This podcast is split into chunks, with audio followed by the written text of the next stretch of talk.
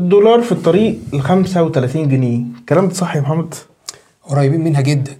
طيب. آه يمكن عشان نحسب النقطة دي ونوضحها أكتر للناس إحنا عندنا في حاجة اسمها العقود الأجلة غير القابلة للتسليم فيما يخص الجنيه.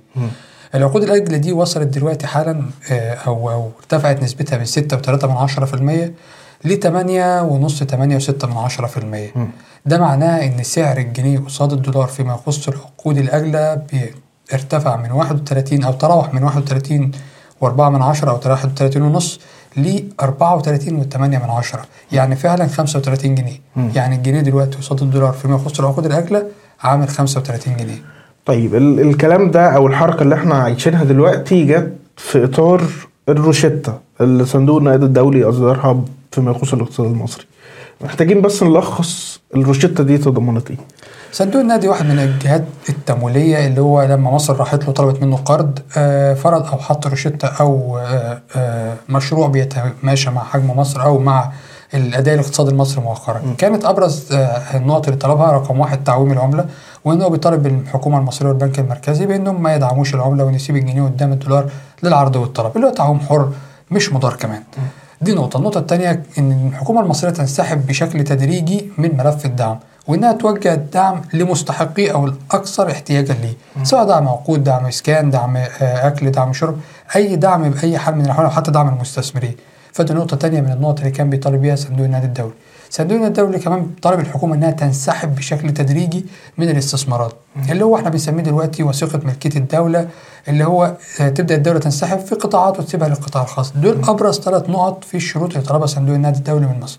وبالتالي بناء عليه لما ارتفعت الأسعار النهارده هي ارتفعت بناء على التعويم اللي إحنا خدنا قراره من شهر أكتوبر اللي فات 2022 ووقتها. كان كان حر.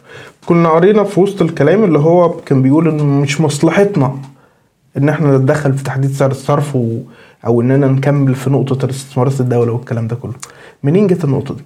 النقطة دي جت من إن صندوق النقد الدولي اجتمع امبارح يوم الثلاث وعشان يحدد وضع مصر وصل لحد فين فيما يخص الإصلاحات الاقتصادية اللي هو اتفق مع مصر عليها قبل ما يوفي لها على القرض، القرض إحنا طالبين منهم 3 مليار وفي مليار من الصندوق برضه. يعني قول 4 مليار من الصندوق و5 مليار هيجوا من جهات تمويل خارجية بناء على موافقة الصندوق، وافق الصندوق وادانا القرض ال 5 مليار دول هيجوا لنا. فالصندوق حط شروط إحنا كان لازم نتبعها ونمشي عليها. للأسف إحنا الفترة الأخيرة لما عملنا تعويم حر البنك المركزي اتدخل وده كان واضح للجميع اتدخل بشكل آه تعويم مدار إن هو يظبط سوق الصرف آه إلى حد ما. وده اللي حصل فعليا الفترة الأخيرة.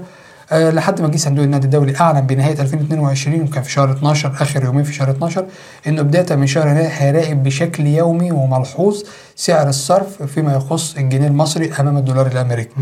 هنا الحكومة المصرية أيقنت وتأكدت إن الصندوق عارف كده وكان الصندوق أكد كده فعلا امبارح الثلاث لما حصل الاجتماع اللي حصل وقال إن التعويم المدار ما جابش نتيجة وما أغراش السوق السوداء إنها تطلع اللي عندها من دولارات. فبناء عليه أنت كمصر مطالبة إنك تعومي تعويم حر وعشان يتماشى مع الوضع القائم وإنك تقدر تغرق السوق السوداء فتبدأ السوق السوداء تطلع الجنيهات اللي عندها أو الدولارات اللي عندها آسف وتبدأ تحطها في البنك عندك ويبدأ عجله الاقتصاد تمشي. يعني الأزمة الكبيرة هو السوق السوداء وقرارات أو الشطه اللي حطها صندوق النقد الدولي فيما يخص التعويم نفسه. يمكن البيان المرة دي كان كان أوضح بكتير مما كنا متوقعين. طبعا يطلع. طبعا كان أوضح وكان حتى هو حط النقط اللي هيمشي عليها البنك المركزي المصري. هو مش حط النقط اللي يمشي عليها البنك المركزي وبس هو كان في اتفاق ضمني كان موجود محافظ البنك المركزي وكان موجود وزير المالية وهم حتى اللي بعتوا الخطاب ده لصندوق النقد الدولي قالوا إن هو البنك المركزي مش هيتدخل إلا في حالة إن انفلتت الأوضاع وده اللي حصل فعليا النهارده لما الأوضاع آه، انفلتت وخرجنا خلاص داخلين على 33 جنيه في في البنوك. فجأة بدأت تتراجع أسعار الجنيه قدام الدولار وبدأ البنك المركزي يتدخل ويدعم الجنيه مرة تانية أو يظبط سوق الصرف الأوضاع الطبيعية. آه، الفترة دي بتقوم صفقات كتير إن هو بيبدأ يسحب دولار من السوق لأن في بعض الناس بتبدأ تجري تحط دولاراتها في السوق. وفي بعض الناس بيبقى عندها القوة والجراءة إنها تخلي الدولارات بتاعتها خلال الفترة الأخيرة دي. في الآخر هو في آه، زي ما نقولوا جيم بيتلعب ما بين البنك المركزي المصري وما بين السوق السوداء. وبناء على الجيم ده بتتحدد بقى علاقاتك الاقتصادية وأوضاعك الاقتصادية الداخلية. لكن أنت مش هتكون في رفاهية كبيرة قوي لأن الصندوق عامل ضغط عليه مم. كنت هقول لك بس يعني الطبيعي إن يبدو البنود دي بيبقى فيها الكلام ورا الأبواب المغلقة ولما بنطلع بنطلع ببيان مشترك أو يعني بيبقى ال- الصيغة بتاعته أخف شوية. ال- الوضوح ده بيقول لنا معصلجين شوية يعني في تطبيق البنود. آه فيما يخص النقطة دي بالذات ال- ال- البنوك قصدك تقصد البنوك المحلية؟ ال- ال- مع ال- إن إحنا البنود اللي ال- الصندوق طلعها مؤخرا. آه. البنود اللي الصن- اللي الصندوق طلعها مؤخرا دي بتتماشى مع صندوق النقد لما تيجي تشوف الهيكل المالي أو الإداري أو الهيكل الاستراتيجي الخاص بصندوق النقد الدولي هتلاقي إن هو كل دولة في العالم هو عامل لها دراسة وعامل الاوضاع الاقتصاديه دراسة. وبيحدث من الدراسة دي الوقت للتاني وبيحط لك المعايير ان انت لو مشيت عليها تبقى من ضمن الاقتصاديات القوية بس تستحمل روشتته وللعلم هو من ضمن جهات التمويل الأشد والأقوى فيما يخص نقطة التمويل أصلا أو بما يخص الاقتراض وهو الجهة الوحيدة اللي قادرة إنها تقرضك من الصبح. بس مشكلتها إنها هي شروطها قاسية لأنها دايما بتبص للاقتصاديات من وجهه من الوجهة الرأسمالية. اللي هو لا بتعترف بدعم ولا بتعترف باستقرار آه، باستقرار سياسي أو غيره. هي بتعترف بالاقتصاد وإنك تتحول من الاقتصادات الاشتراكية أو الاقتصادات التكافلية للاقتصاد الراسمالي الراسمالي إنك أنت تصنع وتصدر وتشغل اللي عندك وتبدأ تحسن من وضعك ووضع عملتك. إنك أنت تبقى آه، كدولة بتتعامل بنظام اللي هو البيزنس. إن أنا آه، لازم أكسب من الشعب بتاعي والشعب بتاعي يكسب مني اللي هي علاقة النديه اللي شغالة من وقت للتاني. هنا ال- النقط دي أو الروشتات دي بتبقى جاهزه عندهم. مصر وضعها الاقتصادي والله عندها ديون كتير عندها نقص في العمله فده عندهم. بأرقامهم بمراكز بحوثهم بدون اللجوء للحكومة المصرية وبدون التعامل معاها تيجي الحكومة المصرية تطلب منهم قرض معين أو طلب معين بيجي حاطط لها الشروط يقول لها النقط دي لو أنت طبقتيها اقتصادك هيكون قوي. بس طبعا هو بيضربك في نقط أو بيديك نقط بتكون قوية جدا. آه إن هو لما يقول لك شيل الدعم أنت كده بتدخلني في أزمة سياسية مع الشعب. فدي نقطة من النقط التانية بيبقى ليه وضع تاني أو وضع سياسي. بناء عليه ال- ال- البنود أخف. لا البنود هو آه، جميل إن صندوق النادي الدولي معلن لكل البنود على موقعه حتى لو الحكومة المصرية ما أعلنتش هو بعدها بربع ساعة بيعلن على الموقع الرسمي بتاعه اللي هو آه، موقع صندوق النادي الدولي وضع مصر إيه وصلنا لحد فين كان في اجتماعات النهارده وفي تشاركات وده اللي أعلناه. وبيعلن بكل شفافية. لما تيجي نفتح كتاب الاقتصاد من الأول كده و... ونشوف إحنا إزاي المشهد اللي إحنا فيه النهارده اتخلق. إحنا بدأنا إزاي القصة دي كلها. لو فتحنا كتاب الاقتصاد بعيد عن برضو العشميات والصعبانيات والكلام ده كله وأنت بتتكلم حسب القاعدة الاقتصادية هتلاقي إن الموضوع كان مرتبط أكتر بفترات عدم استقرار سياسي. في التوقيتات اللي زي دي كانت بتلجأ الأنظمة السياسية هنا في مصر إنها بتدعم المواطن. بتقدم له دعم وتسهيلات اجتماعية وتسهيلات اقتصادية وعشان يقدر يعيش ويتكيف مع الظروف وتمر بيه البلد أوضاع صعبة معينة كان أكتر حاجة أثرت أو ممكن تقدر تقول هو الموضوع بدأ من أيام الملكية. لكن الفترة اللي تقدر تقول بدأ يظهر فيها الوضع ده كانت فترة ال- الجمهورية بالتحديد في عهد عبد الناصر لما بدأ كل يوم من زمان الجمهورية الأولى آه. الجمهورية الأولى. اللي إحنا بنتكلم فيها من عهد عبد الناصر كان كل 48 ساعة حسب تقرير صندوق النادي الدولي الصادر في السبعينات.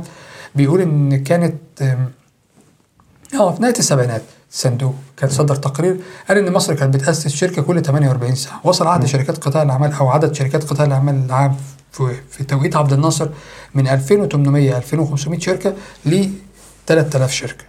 ده شيء جميل وده شيء يدعس يعني يعني يبعث على البهجة. بس الشركات دي شغالة في إيه؟ ده سؤال.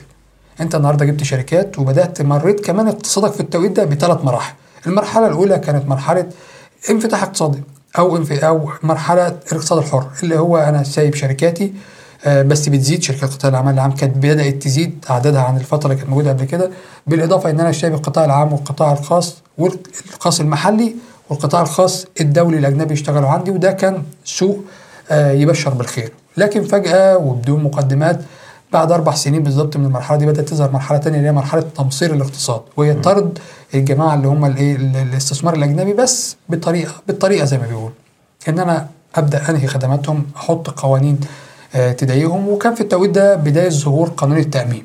فبدأت الاستثمارات الأجنبية تطفش من عندك لأن أنت مناخ غير جاذب للاستثمار وهم خايفين على استثماراتهم راس المال جبان عايز بيئة ومناخ آمن. بعد كده بدأت تظهر المرحلة الثالثه مع نهاية وانسحاب الشركات الأجنبية من مصر المرحلة الثالثه بدأت تظهر اللي هي مرحلة التضييق على القطاع الخاص المصري. وإن القطاع العام المصري بقى هو اللي بقى شغال استثمار وتصنيع وتجارة ودعم للناس وأسعار أو بمعنى صح المنتجات تنحط بأسعار. ممكن تابعت أو تقدر تقول قريت عن الجمعيات الاستهلاكية وكانت في يوم من الأيام هرم من أهرامات مصر. وكان بيتم التعامل معاها طبعا من المواطن بكل التقدير والاحترام لأن المواطن في النهاية مبسوط إن وصلت له السلعة بالسعر اللي هو عايزه. اللي ما خدش خد باله المواطن منه إن من الناحية الثانية كان بيتم دعم المصانع ودعم السلع دي وده كان بيحمل على ميزانية الدولة اللي بدأت تقترض. كان في التوقيت ده عبد الناصر متوفى وعندنا 1.8 من عشرة مليار دولار ديون وده كان رقم ضخم وقتها. ما بين بقى التسليح وما بين الدعم وما بين غيره. جه عبد جه الرئيس السادات فجأة آه لقى إن المش... الشركات زيادة عن اللازم وبدأ يعمل انفتاح اقتصادي فبدأ يخش لك المنتج المستورد لأن المنتج المستورد كان أكتر أو بمعنى صح أقل تكلفة من المنتج اللي بتصنع عندك. وأكتر جودة. وأكتر جودة وأكتر جودة لأن وقتها فعلا انفتحنا على الاسواق الخارجيه أنت كنت راضي بالصناعة اللي عندك. طيب بدأ السادات بدأت الشركات في عهد السادات تخسر. في الفترة دي بسبب الأزمات السياسية وأزمات الحروب كانت الرقابه قليلة. مع زيادة بداية عهد الرئيس مبارك بدأ يشوف إن شركات القطاع العام بتمثل عبء على كاهل الدولة. فبدأ يبيع بس كان بيبيع بشكل نهائي. وتصفية بيع وتصفية. كان وقتها مهندس الصفقات دي كان ال- الدكتور عاطف عبيد رئيس وزراء مصر الأسبق. هو اللي بدأ يمشي في الاتجاه ده وبدأ يمشي في السكة دي. خد بال حضرتك إن أنت الشركات ما بتصفاش بين يوم وليلة. فبالتالي الشركات دي ضخمة. وكان وكانت مصر بتعتمد وده يمكن في السي في بتاع مصر. إن إحنا بنعتمد دايما على الضخامة. في انشاء الحاجات أضخم مشروع أضخم مصنع أضخم حاجة. فالضخامة دي للأسف في يوم من ال... يعني بت... بت... بتخلي عندك كم كبير من العمال بتخلي عندك كم كبير من ال... من ال- المادة الخام اللي بتحتاجها بتخلي عندك كم كبير من الفلوس اللي أنت بت- بتصرفها كمان على المنتج عشان يطلع. فبالتالي بتدعم بكميات أكبر. كل ده بيحوش عندك حاجة كبيرة من الديون. أنت عايز تدعم والا الشركات هتعطل؟ وما تقدرش تبيع الشركات مرة واحدة. لأن ده ضد مبادئ الامن القومي ممكن يغرقك ويعمل لك أزمات سياسية داخل البلد ويقلب الشارع عليك. فبالتالي بتلجأ إنك أنت تبيع واحدة واحدة. للأسف مبارك ما اجتش اللعبة كويس لأنه كمان لما باع الشركات آه، أو باع الشركة من بابها من دون شراكة كانش على أجندته الشراكة كان بيبيعها بثمن بخس. آه، رقم ضعيف جدا. جت دلوقتي الدولة بدأت تفكر تفكير مختلف. دلوقتي مبدئيا شركات قطاع الأعمال عملت 3000 بقوا 118 ولسه هيقل. يعني إحنا بنتكلم ان إحنا هنوصل ل ل- ل 88 شركة. إحنا عندنا 58 شركة بتخسر. 68 بتخسر. 58 بتكسب. والمكاسب مش المكاسب الرهيبة. تمام. يعني بتكفي بعض- نفسها. إلا ما بعض. الشركات. اللي حصل إن برضو دلوقتي الدولة بدأت تشوف إن أنا بقى عندي نقص دولار. فاتورة الدين بتاعتي زادت. وفوائد الدين زادت. أنا ببني بلد من جديد. بدأت أفتح الباب للاقتصاد المصري. إنه يبدأ يتعامل مع الاقتصاد الخارجي. اكتشفت إن أنا ما عنديش اقتصاد من الأساس. لأن أنا جايب مراحل مشي. فبدأ أعمل إيه؟ بدأت أبدأ أتعامل بقى في إن زيادة عندي زيادة من من في الديون زيادة في الالتزامات زيادة في الحاجات دي كلها. فبالتالي القطاع العام ورطني. الدولة دلوقتي بقى بتفكر مع عن البورصة المصرية وإن مفيش بورصة عندك والبورصة بقت مهمشة وبتخسر من سنة 2010 والخسائر بتزيد يوم عن يوم عن يوم. أصبح دلوقتي إن البورصة بتاعتك مش موجود قال لك أنا هطرح الشركات دي في البورصة. اللي عايز يشتري يشتري شارع. دولة خارجية دولة أجنبية اللي عايز يشتري يشتري. مفيش مشاكل. هيتم الفترة اللي جاية طرح عدد كبير من الشركات اللي هم ال 100 يعني مش ال 116 شركة أو ال 118 شركة اللي موجودين. لا هيطرح جزء منهم تم تجهيزه للطرح. السؤال هنا بقى أنت هتبيع الشركات كاملة؟ لا. قولا واحدا حتى الآن الدولة المصرية لم تبيع الشركات كاملة. ممكن تبيع حصص في شركات. اتكلمنا. عن ده في تقريبا في الحلقات آه. اللي فاتت. بس خليني آخد من كلامك دلوقتي إحنا اتكلمنا إن هو فكرة إن الدولة كانت طول الوقت بتدعم بتدعم كل حاجة بتدعم المواطن وبتدعم. وحتى ال- لحد النهارده بنتكلم عن فكرة ال- اللي هي برامج ال- الحماية الاجتماعية والكلام كتير عنها وفكرة إن المواطن الغلبان بيتأثر بالكلام ال- اللي أنتوا قاعدين حاطين رجل على رجل وبتقبضوا قد كذا وبتنظروا عليه.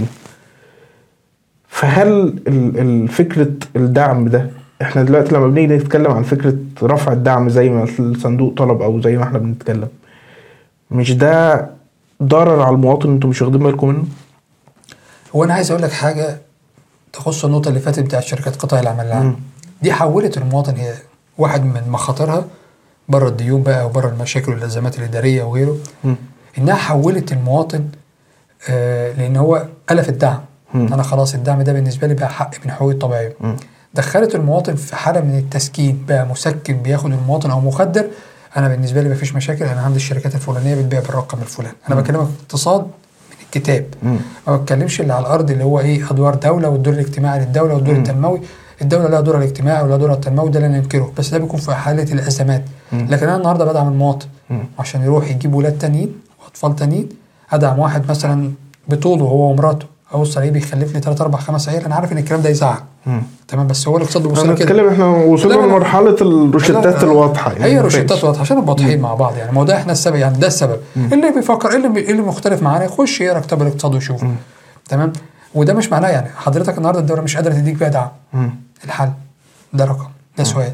وهي ما رضتش تديك دعم بسبب حاجات كتير يا سيدي بسبب الفساد الإداري بسبب الفساد الحكومي بسبب فساد ال- ال- ال- التصنيع بسبب الدعم بسبب حاجات كتير. حتى لو كده ال- الأساس كمان كان كان يعني إحنا الأساس بنتكلم في تفاصيل لكن في الآخر آه. خالص أنت بتدفع في حنفيه مفتوحة بتسرب طول الوقت. في أنت بتقترض عشان تدعم وعشان خاطر إحنا وصلنا لمرحلة بنقترض عشان نسدد ديون بالظبط. ما أنا يعني بتكلم في في البداية حتى آه. إحنا إزاي اتحطينا على الطريق؟ هو هو الطريق ما هو ده ده الطريق دي البدايات. فأنت عندك النهارده حتى الدولة بدأت بدأت تشتغل وهي بتنسحب من الدعم من ملف الدعم نهائيا هي مع الوقت مش هتلاقي دعم مم. هو خلاص هي خدت القرار وهي مش قادرة لأن الوضع بقى صعب مم.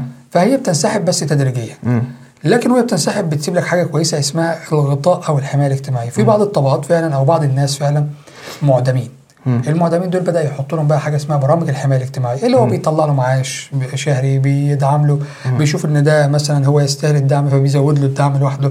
لو معاه عربية يقول له لا خلاص أنت بره الدعم بره بطاقة التموين لا هات بطاقة التموين دي آه، أسلمها للدولة وإحنا نقدر نديها لحد تاني أو نقدر ندعم حد تاني يكون هو أولى. مم. فهي بتخفف فاتورتها. مم. عايز أقول لك إن فترة من الفترات يعني أيام مبارك وحتى من قريب لا قبل ما نلغي الدعم عن البنزين كانت الدولة بتدعم البنزين لعربيات الدبلوماسيين مم. ودي مشكلة كبيرة مم. يعني أنا النهارده عربية دبلوماسية بتاعت سفارة موجودة أنا بحط لها بنزين بنفس السعر اللي بحط لك بيه كمواطن هتقول لي طب ما تفرق ما ينفعش مم. ما ينفعش الدولة تتعامل بسعرين. يقول لك كل يوم في غاز بيتم اكتشافه ما ينفعش برضه إن أنا أبيع السعر أو الغاز داخليا بسعر عشان منه كتير. وخارجيا أنت لسه ما سددتش ديونك ولسه ولسه ولسه ولسه كلام كتير قوي عايز يتقال في النقطة دي آه طيب هروح من كلامك بقى على فكرة إحنا كنا بنتكلم عنها قبل التسجيل حتى اللي هي فكرة دورة الاقتصاد. أنا دلوقتي بمنتهى البساطة كل مبلغ دعم بدفعه أو كل مبلغ بدفعه تحت أي توصيف لمجرد إن أنا بدي للناس فلوس كاش عشان ما هو في الآخر خالص اللفة بتلف تلف ونفس المواطن هيدفع الثمن كلامك صحيح. فمحتاجين نشرح للناس القصة دي. في حاجة في الاقتصاد اسمها الدورة الاقتصادية. الدورة الاقتصادية دي قاسية. برضو لا تعترف. بالعشميات مم. دي ماشية بالورقة والقلم مم.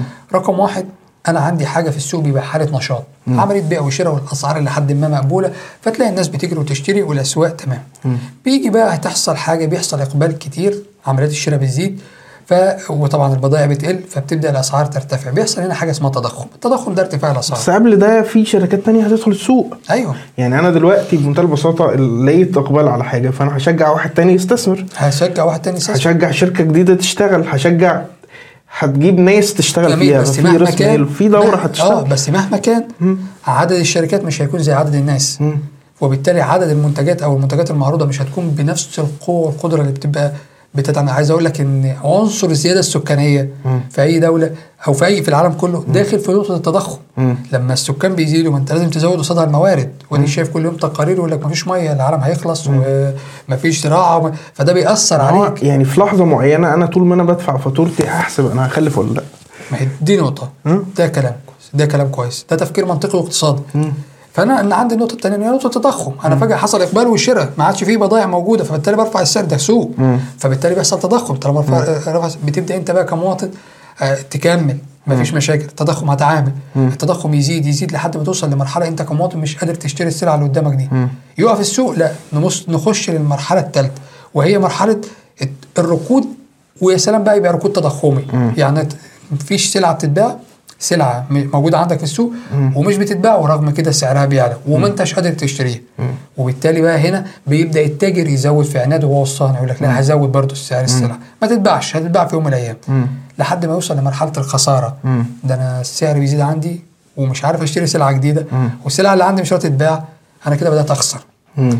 أول ما تبدأ مرحلة الخسارة بنكمل فترة تبدأ بقى الأسواق التاجر يجيب ورا بلغه بلغه الشارع. يجيب ورا مم. ويسمع الكلام وينزل السعر وتبدأ بقى بس مش هنزل السعر طبعا للحدود كده على الأقل بيستقر بيه.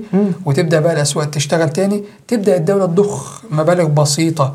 أو تقول لك أنا مش هرفع الفايدة تاني. لا ده أنا هنزل الفايدة. يبدأ المواطن يسحب فلوسه من البنك يبدأ بقى يشتري وهكذا تبدأ الأسواق ترجع لحالة نشاطها وهكذا. الدوره دي بتاخد لها من ثلاث لأربع سنين وبعض الاوقات بتاخد 12 سنة مم. وبعض الاوقات خدت 8 سنين بس الأغلب إنها ممكن من ثلاث لأربع سنين وطول الوقت. قادرة تصلح نفسها يا أستاذ محمد صح؟ تصلح نفسها ودي الدورة لا يجوز التدخل فيها حتى البنوك المركزية لما بتتدخل بتتدخل بال... بالاجتهاد مم. حتى أنت عندك الفدرالي الف- الأمريكي بيرفع ال- الفايده ورغم كده لا تستجيب ليه معدلات التضخم مم. ما زالت لسه معدلات التضخم مش المستهدفه يعني وقتها حتى هي بعيدة عن حلقتنا شوية بس وقتها هم كان في ضخ برضه فلوس في السوق في ضغط من في اللازم السوق. آه لا لازم لازم. فبالتالي حتى ال- الجانب الاجتماعي اللي انت قلت حضرتك عليه والدعم اللي انت بتدعم بتقدمه للمواطن هو ممكن يجيب نتيجة عكسية معاك في الدورة الاقتصادية. آه بالظبط. فبالتالي لازم تقلصه تاخده الفئة اللي هي أكتر استحقاقا يعني أنا اللي دخلني في الموضوع ده حتى إحنا كنا في الحلقة اللي فاتت كنا بنتكلم على فكرة في الحلقة بدايه السنة لما قلنا إن هو فكرة إن أنت كمواطن مفروض إن أنت تحاول تقلل نفقاتك وتدبر واللي تقدر تعمله في البيت ما تشتريهوش وكده. ففكرت فيها وقتها من ناحية إن هو طب ما أنا كل سلعة مش هشتريها معناها فرصة عمل بتخرج من السوق. معناها إن في فلوس بتقل معناها إن في واحد تاني هيحتاج إن هو الدولة هتيجي لأ ده أنا لازم أدعمه عشان خاطر هو ما بقاش لاقي نعم. وظيفة. كلامك صحيح. ف يعني اللي هو بشكل ما إحنا بنلف ونرجع لنفس النقطة اللي هو فكرة طول ما أنت بتدعم فأنت بالعكس. ال- الدنيا هتخرب في لحظة ما وهتضطر إن أنت دي روشتة آه. ده مرض مم. وده عرض مم. حضرتك لو أي حد من اللي بيشوفنا مش عاجبه الكلام يجيب كتاب اقتصادي عادي بسيط ويقعد يعيش ما بين صفحاته كده. هيلاقي إن الكلام اللي إحنا بنقوله هو ده المنطقة هو ده الاقتصاد مم. أنت النهارده بتشتكي من حاجة في جسمك لازم تاخد لها العلاج الفلاني ما ينفعش تاخد العلاج الفلاني هو ده الاقتصاد. ملهوش علاقة بقى مين محتاج إيه مم. يعني الاقتصاد يقول لك لا أنا أدعم رجل الأعمال وما دعمش المواطن. مم. ده الاقتصاد. مم. ليه؟ ما أنا لو دعمت رجل الأعمال هياخد قروض أكتر هيعمل لي مشاريع أكتر هيدخل ناس تشتغل أعمال أكتر هيطلع لي منتجات أكتر هيصدر. لكن لو دعمت المواطن هيروح يجيب أكل ويبيعه. بالظبط. وكمان يعني اللي هو فكرة إن في الآخر خالص في فرص عمل هتوفر. فأنت كمواطن هت كلامك صحيح. هتلاقي سكتك يعني. حتى. اللي هو في الآخر خالص ال... ال... كل مبلغ بيتحط في السوق في مكانه الصح بيوصل لجيبك بشكل مباشر. كلامك صحيح. بس فيعني نتمنى إن الأمور تبقى أحسن ونتمنى إن الفترة الجاية اللي هو يعني الاقتصاد يبقى أحسن طبعا لأن كلنا بنتأثر بيه طول الوقت. نورتنا يا أستاذ محمد. شكرا شكرا لوقتكم ونتقابل الحلقة الجاية.